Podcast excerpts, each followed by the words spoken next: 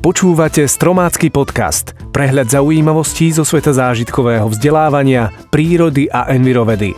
Každý pondelok na webe Stromu života. Po zimnej prestávke sme tu opäť so zaujímavými témami a námetmi na aktivity. Ďakujeme za vašu priazeň a srdečne vás vítame v novom roku. Dnes si povieme o pôvode zubnej kevky, o imele a na záver sa zoznámime s pravoslávnymi Vianocami. Dnešné témy pre vás vybrali Martin Zemko, Monika Piechová a Pavla Kolenová. Ja som Marek Koleno. Za prvú zubnú kevku môžeme považovať ľudský prst. Počiatky skutočnej dentálnej hygieny začínajú u Asírčanov a Babylončanov. Tí bohatší využívali napríklad zlaté špáradlá, ale väčšina obyvateľov žúvala vetvičky dreviny arak, ktorá sa ukázala ako vhodný nástroj zubnej hygieny. Po rozžutí sa dali využiť jej roztrapkané konce na odstránenie zbytkov potravy, masírovanie ďasien a navyše drevina obsahovala aj antibakteriálne látky.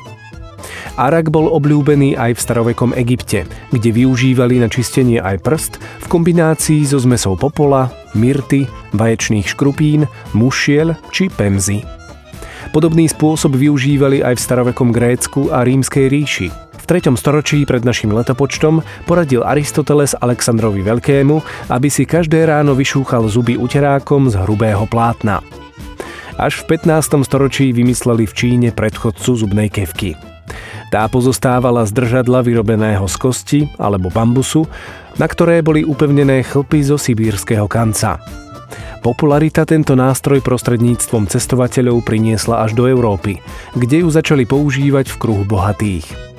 Keďže dochádzalo k častým zápalom ďasien, tvrdé štetiny kancov vymenili za jemnejšie chlpy koní či jazvecov. Otcom súčasnej kevky je anglický podnikateľ William Edis, ktorý v roku 1780 začal hromadne vyrábať. Vyrobená bola z kosti hovedzieho dobytka, do ktorej boli ručne vyvrtané diery a pomocou drôtikov pripevnené štetiny z dlhosrstého prasaťa. Prírodné materiály sa využívali až do roku 1938, kedy ich nahradili nylonové vlákna, vynájdené firmou DuPont. Odvtedy prešla zubná kevka rôznymi vylepšeniami. Napriek rôznym marketingovým trikom však platí, že najvhodnejšia je zubná kevka s jemnými, do roviny zastrihnutými a hustými štetinami. Prípadne sonická zubná kevka s vysokým počtom kmitov. Dôvodom, prečo je imelo biele symbolom Vianoc, je pravdepodobne viacero. Jedným z nich je zrejme fakt, že predstavuje oázu zelene vo vysokých korunách bez listov uprostred zimy. Ďalším zasa, že ľudia verili, že ho poslali anieli z neba a viaže sa k nemu množstvo rôznorodých mýtov a legend. História vianočných tradícií spojených s Imelom siaha až k starým Keltom, do polovice druhého tisícročia pred našim letopočtom. Zhromaždenie ľudu pod Imelovým trsom bolo dôležitým náboženským aktom, ktorý mal svoj predpísaný rituál. Druid, keltský kňaz, odrezal zlatým kosákom Imelo a pod stromom zhromaždenie obetovalo dva voly. Imelo si potom ľudia vešali vo svojich obydliach, aby ich chránilo pred zlými duchmi. Dnes s istotou vieme, že imelo je stálo zelený, poloparazitický ker, ktorého žltozelené listy neopadávajú ani v zimnom období.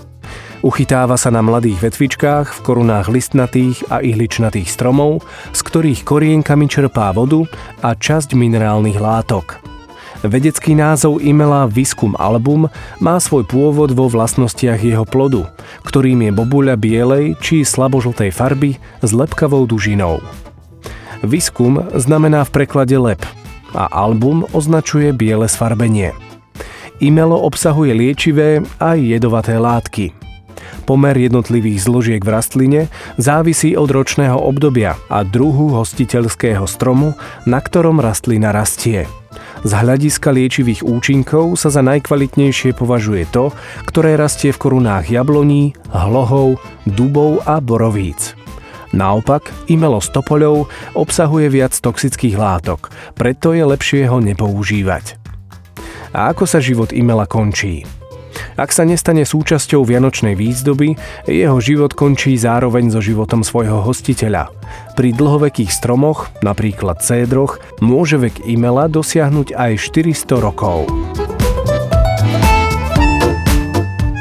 Keď sme už spomenuli Vianoce, pre mnohých z nás už skončili. Viete ale, prečo niektorí ľudia oslavujú Vianoce až v januári? Odpoveď spočíva v rozhodnutí mnohých pravoslávnych cirkví dodržiavať takmer 2000-ročný kalendár, ktorý sa líši od bežného kalendára. Počiatky rozdelenia siahajú až do roku 325, keď skupina kresťanských biskupov zvolala prvú ekumenickú konferenciu. Dôležitým bodom programu bolo určenie dátumov najdôležitejších sviatkov cirkvy. Dátumy sa vyberali na základe juliánskeho slnečného kalendára, ktorého dĺžka však prevyšovala asi o 11 minút. V dôsledku toho sa kalendár a slnečný rok v priebehu storočí postupne desynchronizovali. Do roku 1582 sa dáta dôležitých kresťanských sviatkov natoľko posunuli, že pápež Gregor XIII zvolal ďalšiu skupinu astronómov a navrhol nový kalendár, známy ako Gregoriánsky kalendár. Nový kalendár vyriešil množstvo zložitých problémov, ktoré sa v priebehu rokov nazhromaždili a väčšina kresťanského sveta ho prijala.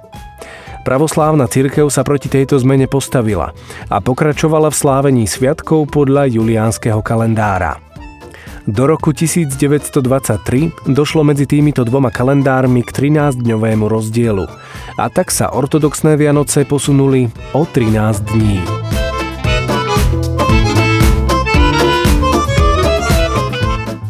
Marekova výzva Výzvou pre nasledujúci mesiac je Return for Recycling. Separuj.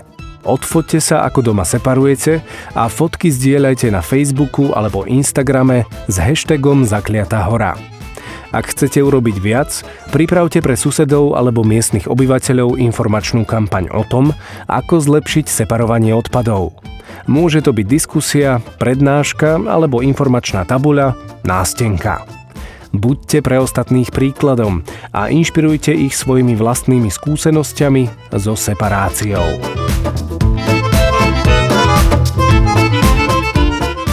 Tak, to bolo z dnešného podcastu všetko. Na budúce si povieme o husej koži, o génovej banke Slovenska a o tom, ako sa bránia včely pred utopením. Počujeme sa opäť pondelok na webe Stromu života a v aplikáciách Podbean, iTunes, Spotify a Google Play.